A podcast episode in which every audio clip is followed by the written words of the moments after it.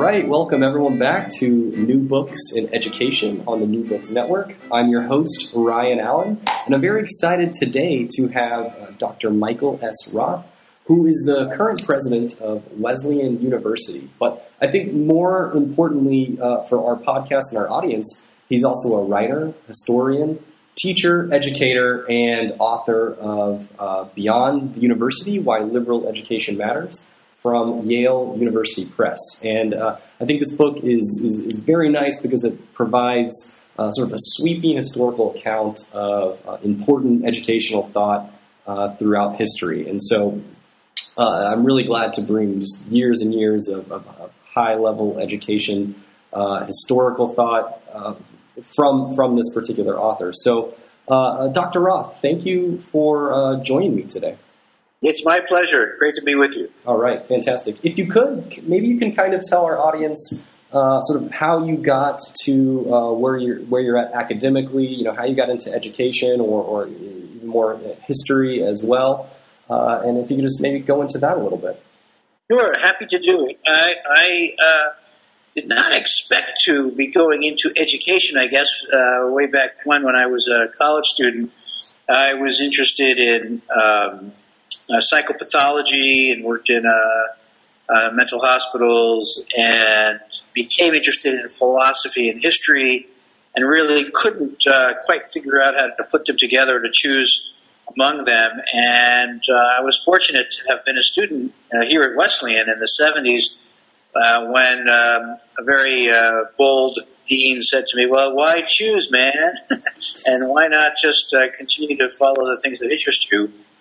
And uh, I kind of ran with that advice. I did go on uh, to get a P H D in history at Princeton, uh, but my first book was in, uh, on Freud and psychoanalysis, and my dissertation, uh, that book was based on my senior thesis at Wesleyan, and my dissertation at Princeton was on a history of philosophy uh, and a group of philosophers of history in, in France in the twentieth century. And so um, Uh, I kind of realized at that point when I got my first job in the Claremont Colleges, uh, at Scripps College and the Claremont Graduate School in California, that I really, my subject was how people make sense of the of the past. Uh, and the um, whether it was psychology, uh, psychoanalysis, history, philosophy, what interested me was in how people made sense of the past and how they used the past or didn't. Uh, and their in a variety of endeavors. And so uh, at, at Claremont, I, I was a professor of history initially. I, I started there in nineteen eighty-three, just a few years older than my students at the time. And uh, uh, in uh, a few years, I had these two books come out and then was working on another one. And uh, I was uh, named uh, the Hartley-Burr-Alexander Professor of Humanities, which really allowed me to teach in, in uh, all the any discipline I, I wanted, really. And I started teaching in film and philosophy, and I did some work in American history. But uh, the next couple of projects I had had to do with, uh, again, how people make sense of the past.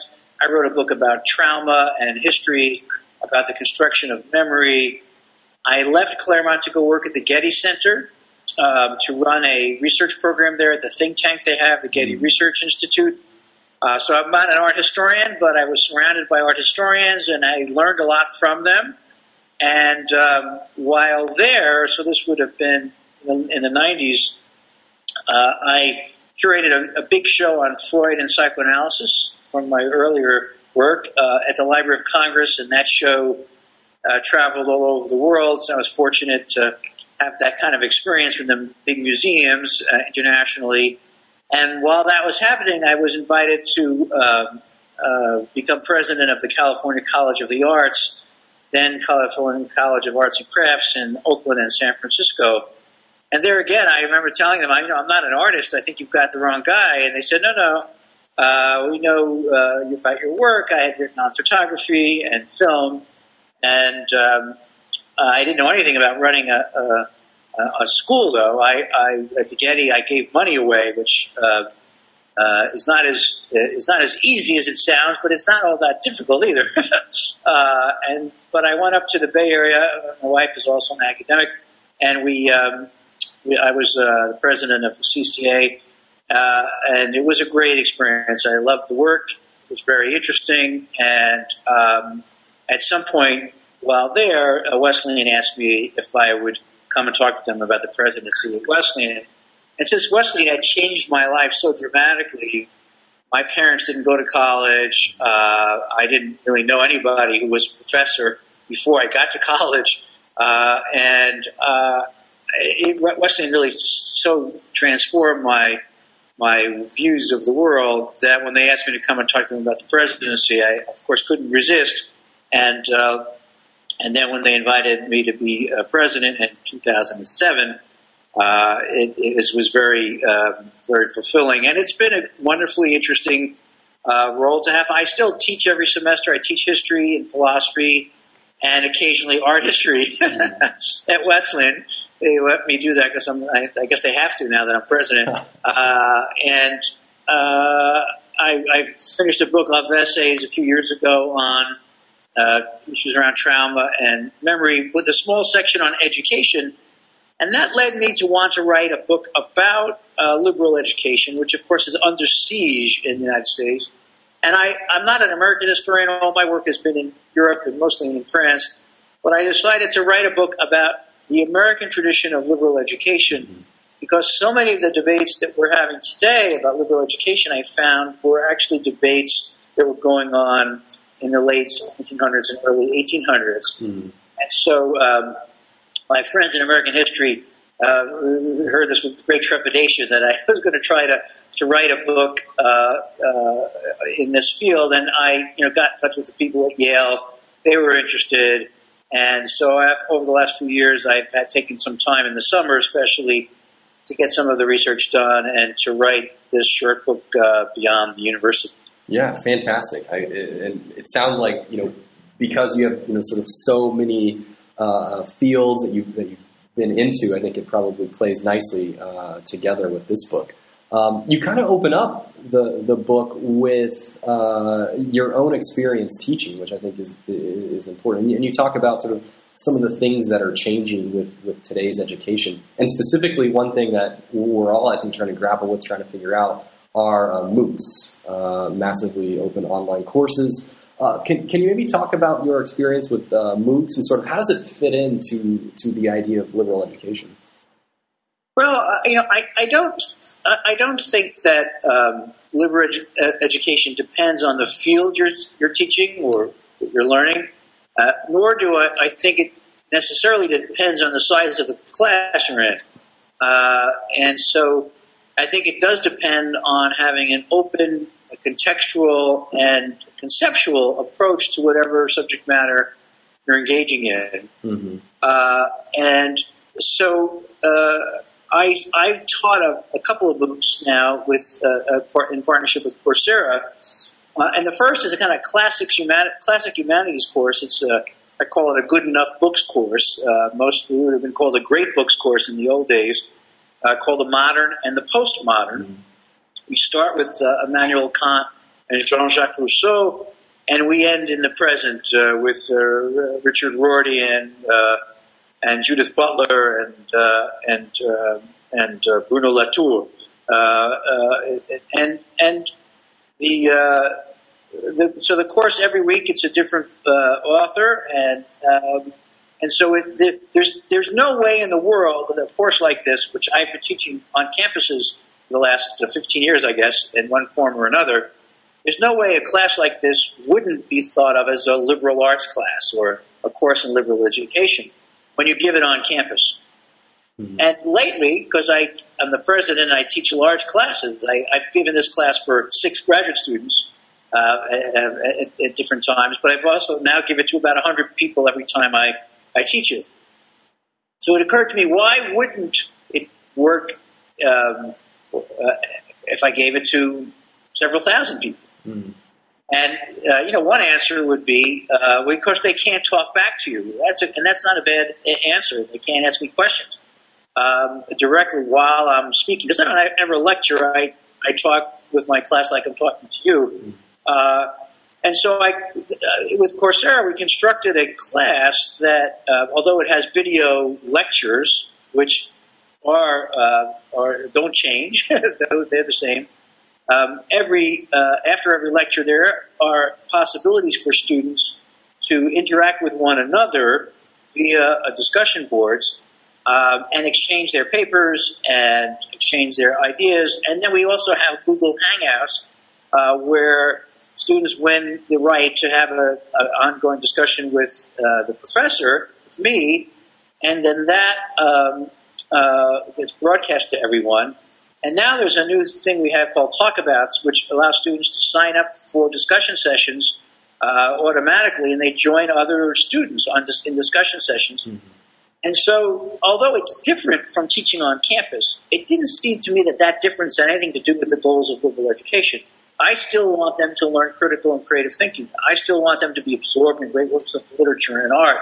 I still show them um, you know, the slides of the painters or the architects. We still read Virginia Woolf and try to understand Um, uh, what that book has to teach us uh, about uh, its own time and ours. So uh, the fact that it's big doesn't seem to compromise um, the, the learning goals uh, uh, that I have for the class. It's not a seminar. That would be quite different. But I don't think anyone has really argued that the only way to have liberal education is in a seminar. I do think that's a preferable way. I mean, it's it's just it's very expensive, and you know, you're, I'm, you're only interacting with, you know, ten people at a time, or twenty perhaps. Um, and but if you're going to have a class with, I don't know what the number is, fifty, seventy-five people, why not have a class? Take that class and make it much bigger, if you can ensure possibilities for discussion and conversation. Mm-hmm. Now, the real weakness in the model so far is that, uh, unlike my class at Wesleyan and other places I've taught, um, They're, they're not being graded by the professor or by even by T A. They're getting comments on their papers uh, from other students. Mm. And, and and it's true that, that that's very that's really variable. It's not so much about the grades, because at uh, places like uh, Wesleyan or the Claremont Colleges or the Ivy League schools, everybody gets an A apparently. Um, um, so it's not about grades, but it's about the quality of the feedback you get. And I do have students uh, in my class, in modern and postmodern, you know, some of the feedback they've gotten has not been that helpful, and, and that's something I, I, we're still they're still trying to design uh, solutions to. But I think that's a small price to pay for having the experience of being in a class um, with people who have P H Ds, people who are in middle school, people who are in Bangladesh, people who are in New, New York, people who are in Nairobi, people who are in Buenos Aires. And that's an incredible opportunity for students to interact with one another around the world. I had students from a hundred different countries in that class. Mm-hmm. And they can interact with one another. Now, it is also true I had professors in that class who have P H Ds in the fields that we're uh, talking about, and their papers would be graded by a middle school student who's for whom English might be the fifth or third language. Um, and, you know, they're not going to get the greatest feedback that way. But what we did to solve that problem, or at least to address it, was to say that when you write a short paper on Flaubert, um, you, when you send it in, you, you, you get feedback from five different people.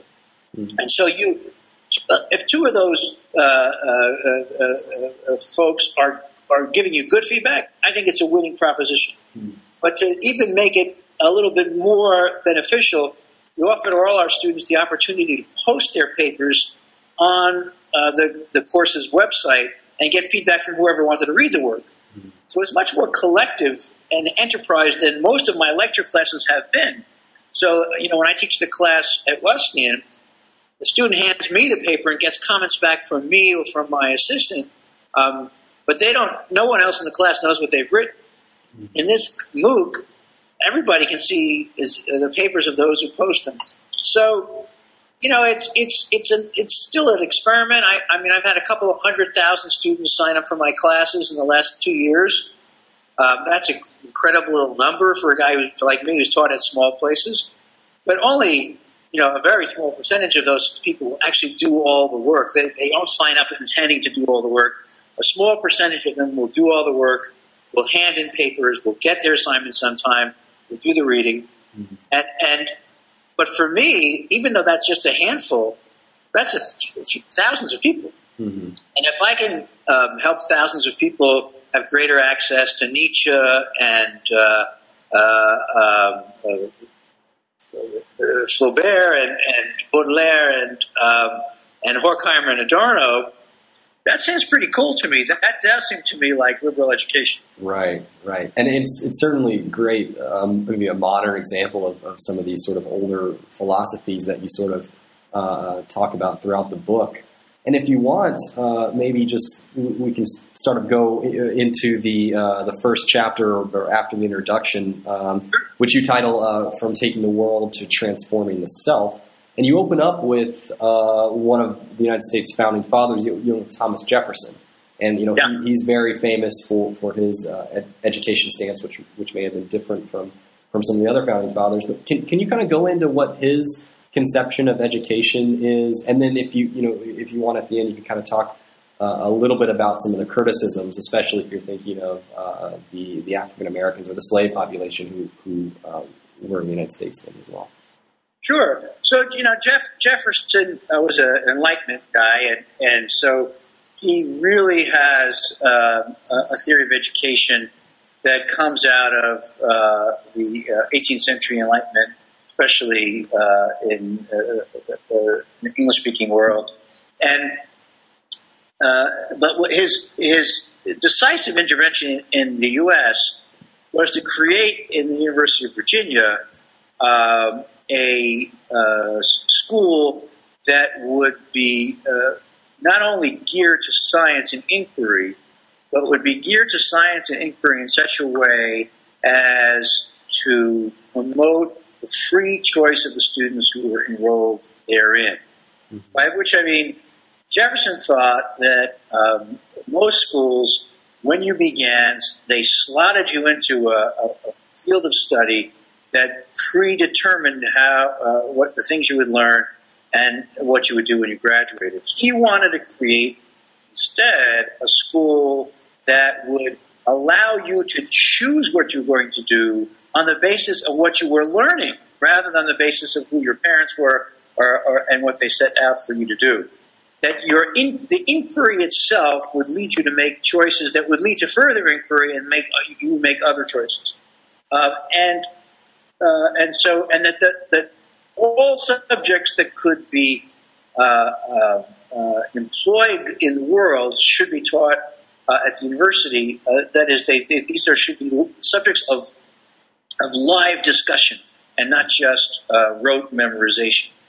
And so, um, you know, Jeff, and, and Jefferson felt that uh, it was absolutely crucial to have these institutions because otherwise. Um, uh, uh, uh, the people would, through their ignorance, be more likely to be uh, uh, oppressed by people with power, money, and and, and by the, the government. So, so in addition to creating a, a an academic environment based on choice and scientific inquiry, he um, he he thought it was very important that the country find ways to finance the education of those people without the means to do so themselves. Um, he didn't succeed in this regard uh, to, uh, to the extent he wanted. That is, it takes more taxes. Mm-hmm. And uh, in Virginia, in his, in his day, just like uh, in most states in our day, they were loath to pay for the education of uh, their young citizens. He regarded that, and I think he was absolutely right, as a grave mistake. Uh, because uh, what, what you would get is that people who were dominating society at the time would ensure that their own progeny got the advantages, um, and the most talented people might be left by the wayside because they never had access to these education. And then he thought you would get basically an un, what he called an unnatural aristocracy, that is, people with power and who could dominate, but who were pretty stupid, um, and um, and you would not allow the the kind of uh, Uh, rejuvenation of society uh, by giving those people with talent. Not everybody uh, has endowed with talents in the same way, but giving those people with talent the ability to um, actualize their talents through education.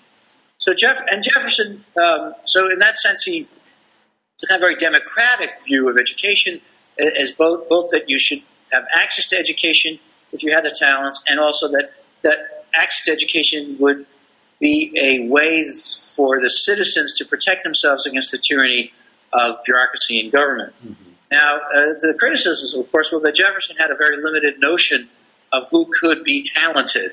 Mm-hmm. Um, and so women were compromised, uh, in his view, by their gender. Uh, uh, Indian uh, Native Americans uh, uh, were somewhat compromised as well. And then, of course, African Americans, he, he, he did not think would have the capacity uh, for this.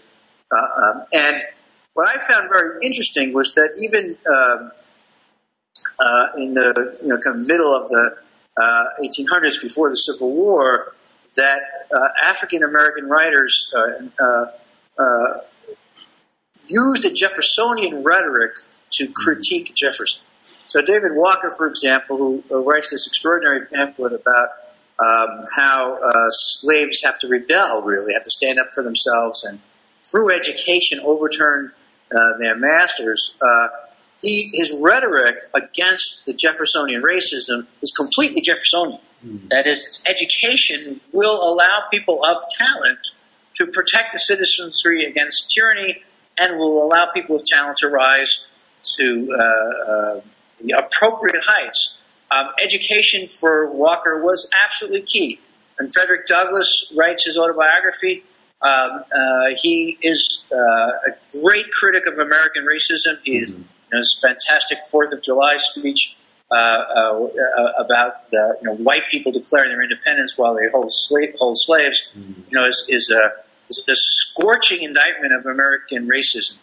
Yet he too uses a kind of Jeffersonian rhetoric about um, the power of education to unslave you, right? To unslave you, to set you free.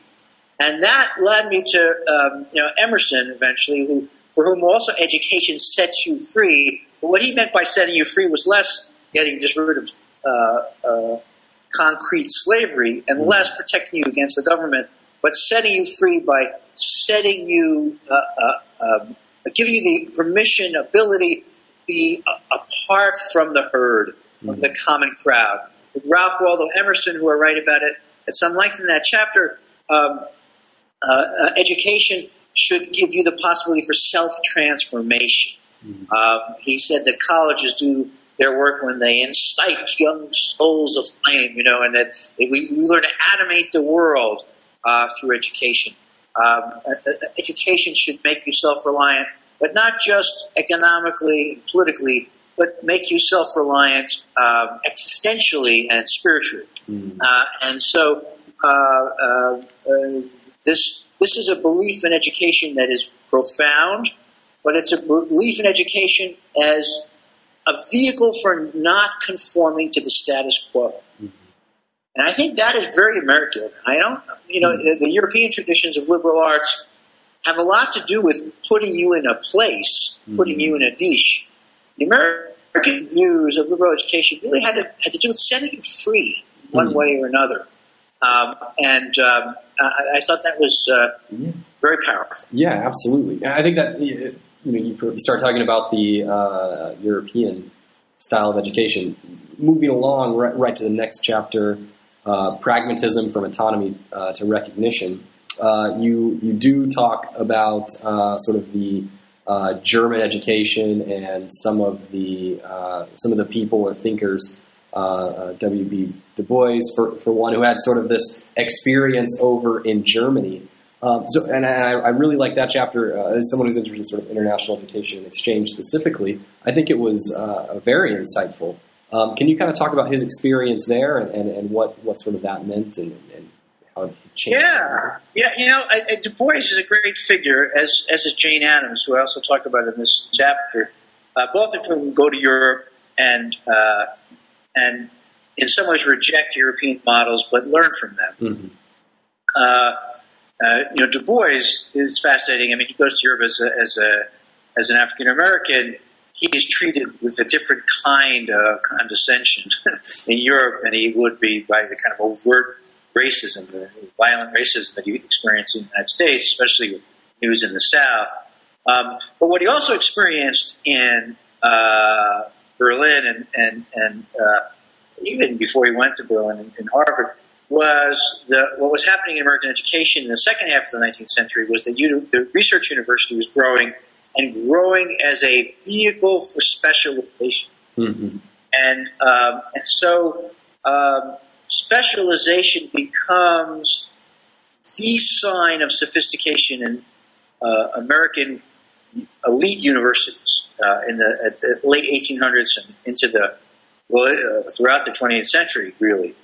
Um, and and I think that the uh, spe- specialization was uh, allowed the research university to tie the sciences and the social sciences to concrete needs that um, that the countries had or the economy had, uh, but it also had a great tension with liberal education because uh, specialization uh, might result in the f- people at one part of the university or the college Um, having great expertise, but com- being completely incapable of talking to people from another part of the college.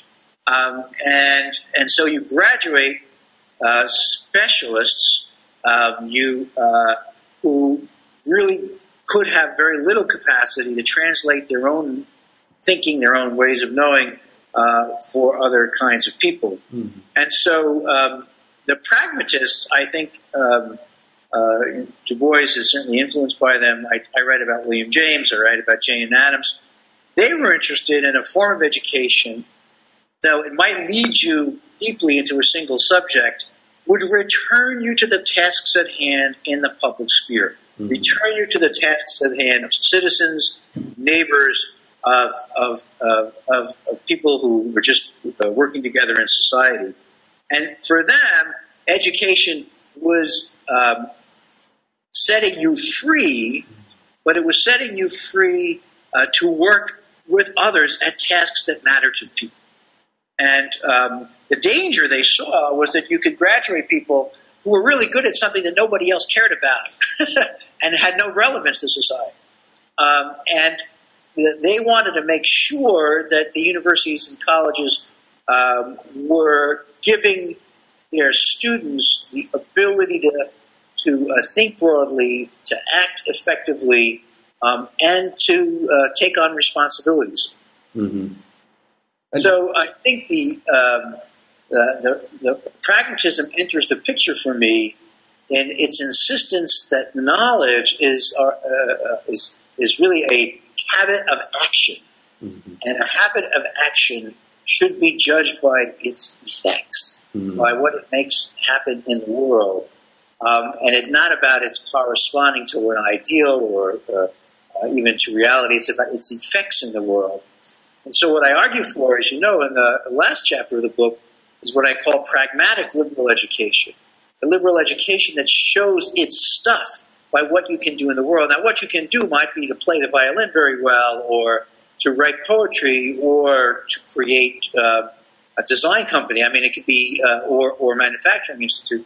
Uh, No matter. What matters is that the ways of knowing at the university and college can be translated into the problems and opportunities that, that are significant for people who don't live at the university. Mm, right. And that's why I've entitled this book Beyond the University, because I now myself, having spent my almost my entire adult life at colleges and universities, except when I was at the Getty, uh, uh, uh, what we teach here, what people learn here, shouldn't be judged just on the satisfaction they have with being at college.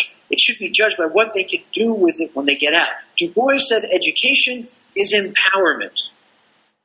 And it's it's and so when people leave the university, and most people do, right, unlike myself and my colleagues in the faculty, right. Most people leave the university, right. uh, but they should leave with, by, by being empowered by ways of knowing and habits of action.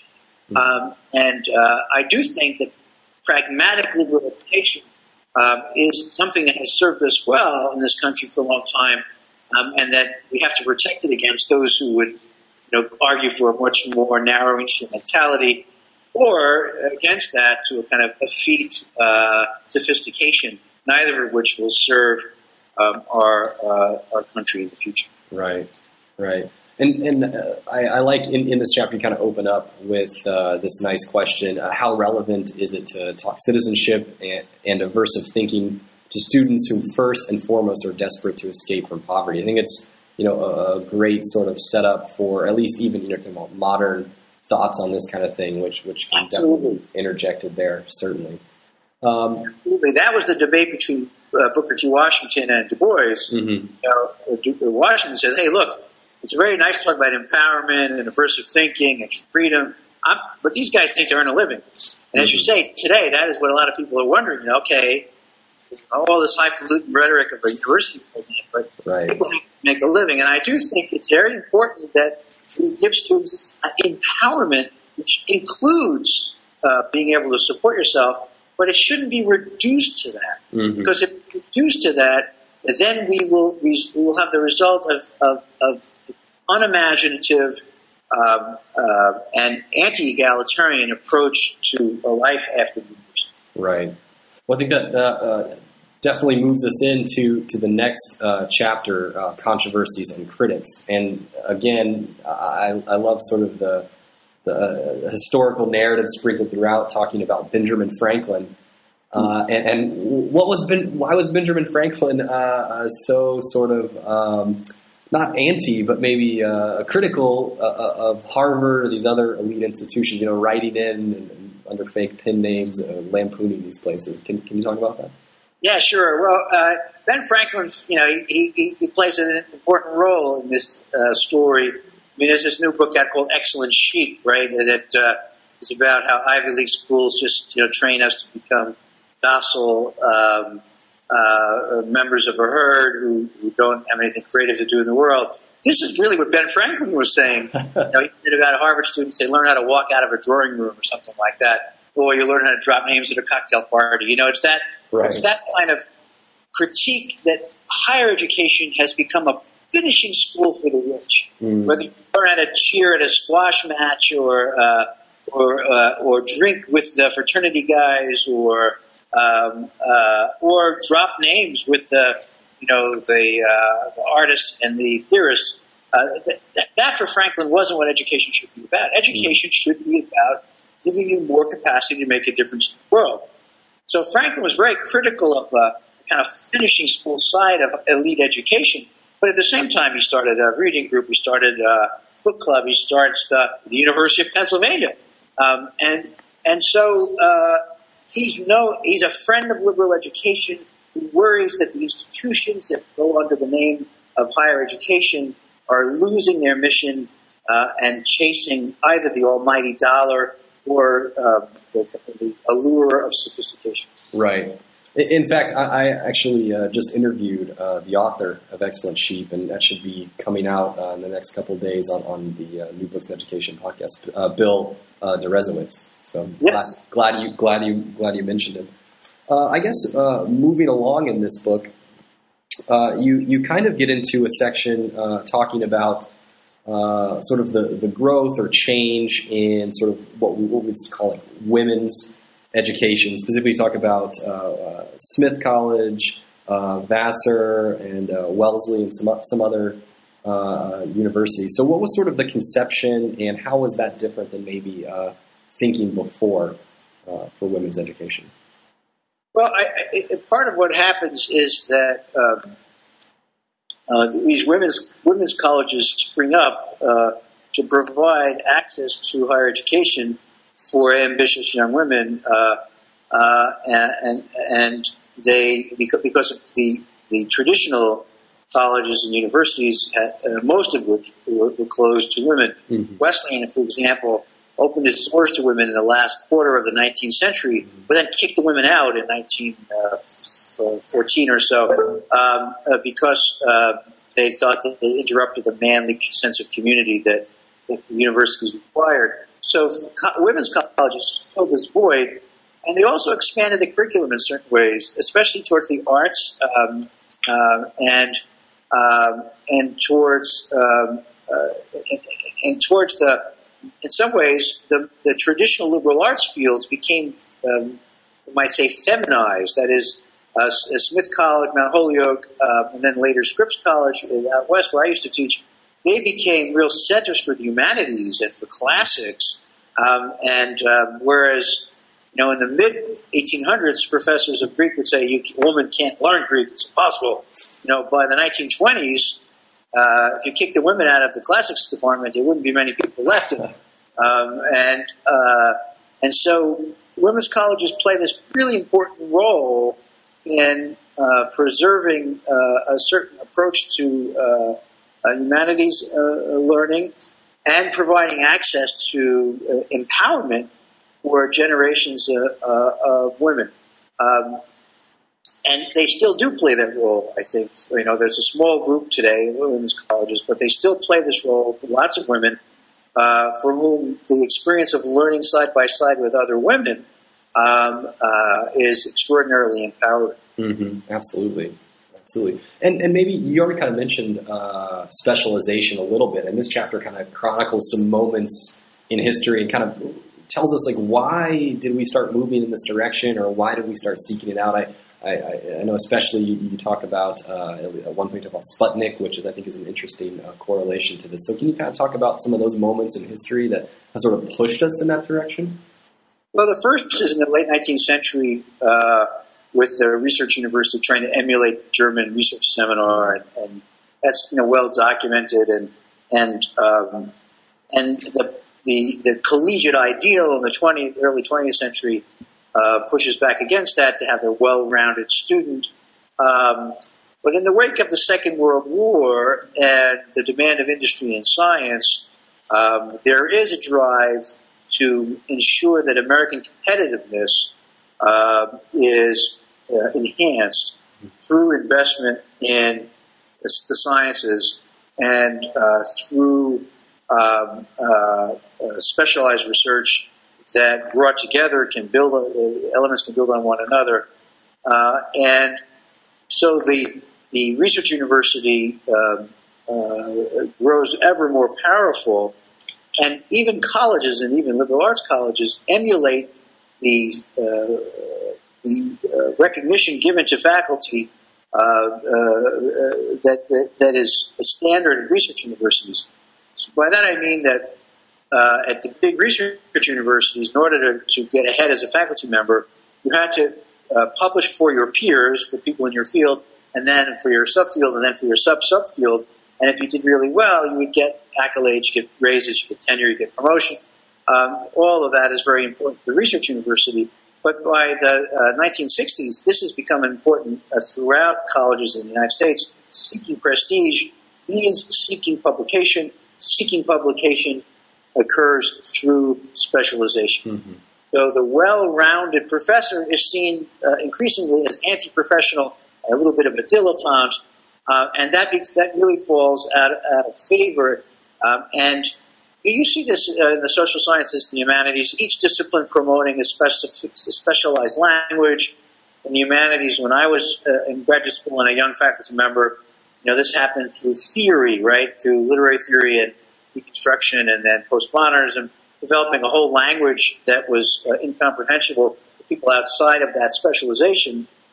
But if you could learn to speak it well, you got uh, the, the, the rewards, such as they are, from the, the academic community. And I think that this is um, hard to avoid. Every organization goes through these these kinds of routinization and specialization. I think I mean I think that's part of how organizations mature.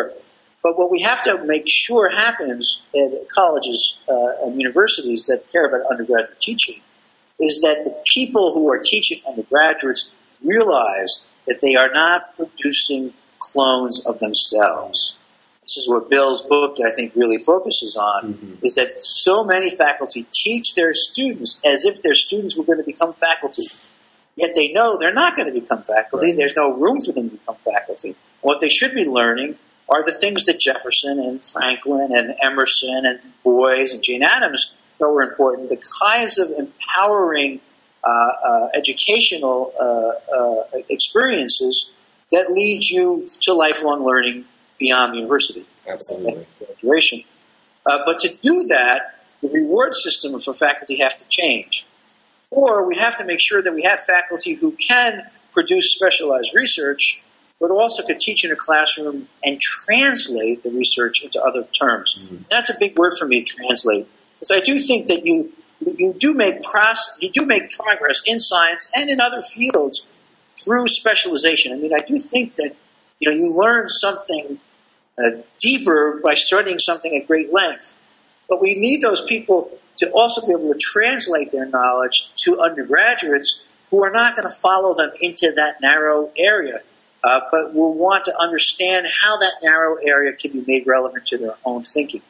Uh, I, I, I was lucky to have professors like this when I was uh, an undergraduate, and even in graduate school, professors who knew as much as anyone in the world about their specific subject, but who taught their students in such a way as to translate that specific expertise into um, uh, experiences that made a difference to us, given the issues we were facing in our own lives as individuals and then out in the world of politics as citizens. Right, right. And as someone who, who is looking to break into academia uh, in a few years, and actually already, and I, I teach undergraduate courses, you know, something that I, I hope that I can, you know, give to my students as well. So definitely uh, a nice lesson for us.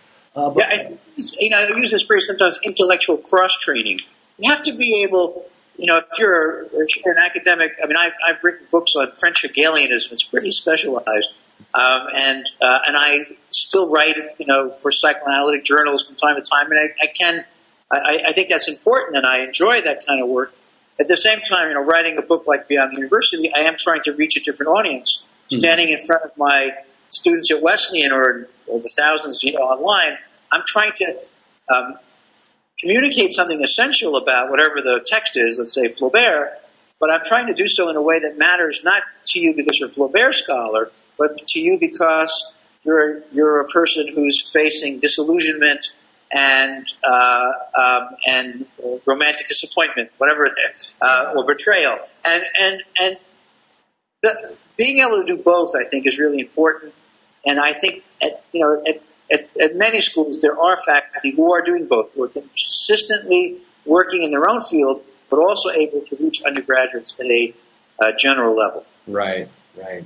Fantastic. And and just, uh, I guess, wrapping up the, the book, the final chapter, uh, Reshaping Ourselves and Our Society, Our Societies, you open up with uh, uh, John Dewey, and you talk about this uh, uh, Deweyan perspective. You know, I'm sitting here at uh, Columbia University Teachers College, so, you know, ah! there's a there's a statue of him down the street, or down to right down uh, the hall from me. So can you kind of talk about uh, why he's important to uh, to this uh, educational movement, and, and what sort of his, uh, that that perspective is? Well, you know, Dewey was uh, uh, the most thoughtful philosopher in education uh, in ever in the United States, and um, and he uh, he was able to uh, communicate the importance of um, a, a broad education, developing specific skills, while at the same time empowering students to make choices in the world after graduation. So he he recognized very much that, you know, people have to get jobs after college. Now, he was that, that would not be a shock to him that we want to make sure people can get jobs. He wasn't thinking they should just be able to talk about philosophy or or literature or chemistry after graduation. They need to work. But he also thought, as Jefferson did, that we shouldn't choose their professions before they're st- done learning, that we have to give them a, a wide variety of skills so that they can go off and find the kind of meaningful work that um, uh, that will enable them to be self-sufficient. Um, so Dewey, for me, is, is absolutely crucial. He's also a philosopher who Uh, unlike these guys today who talk about, oh, it's a shame the cab driver has a P H D or the bartender was a chemistry major. You know, for Dewey, that's a great thing, that we have citizens uh, there who actually know lots of things. It's an important thing. You know, not just professors should know things, not just politicians should know things. Uh, having an educated citizenry capable of continuing to learn on their own is an absolutely vital piece of democracy. I came to Dewey from um, my teacher, Richard Rorty, uh, at Princeton, and um, and uh, as I came to all these pragmatists, really through Rorty. And I think that, you know, what Rorty uh, emphasized uh, in Dewey and in the others was that um, uh, language isn't a mirror of reality. Language is a tool we use to do things in the world. And the same thing is true for me of education. It's not a mirror of reality. It's not supposed to be something you that reflects the world. It's a it's a tool for us to have an impact on the world and to make it a better place for ourselves and the, the beings with whom we share it. Um, and so uh, that uh, chapter allows me to talk about um, uh, Dewey. Uh, uh, I had talked about James earlier in the book.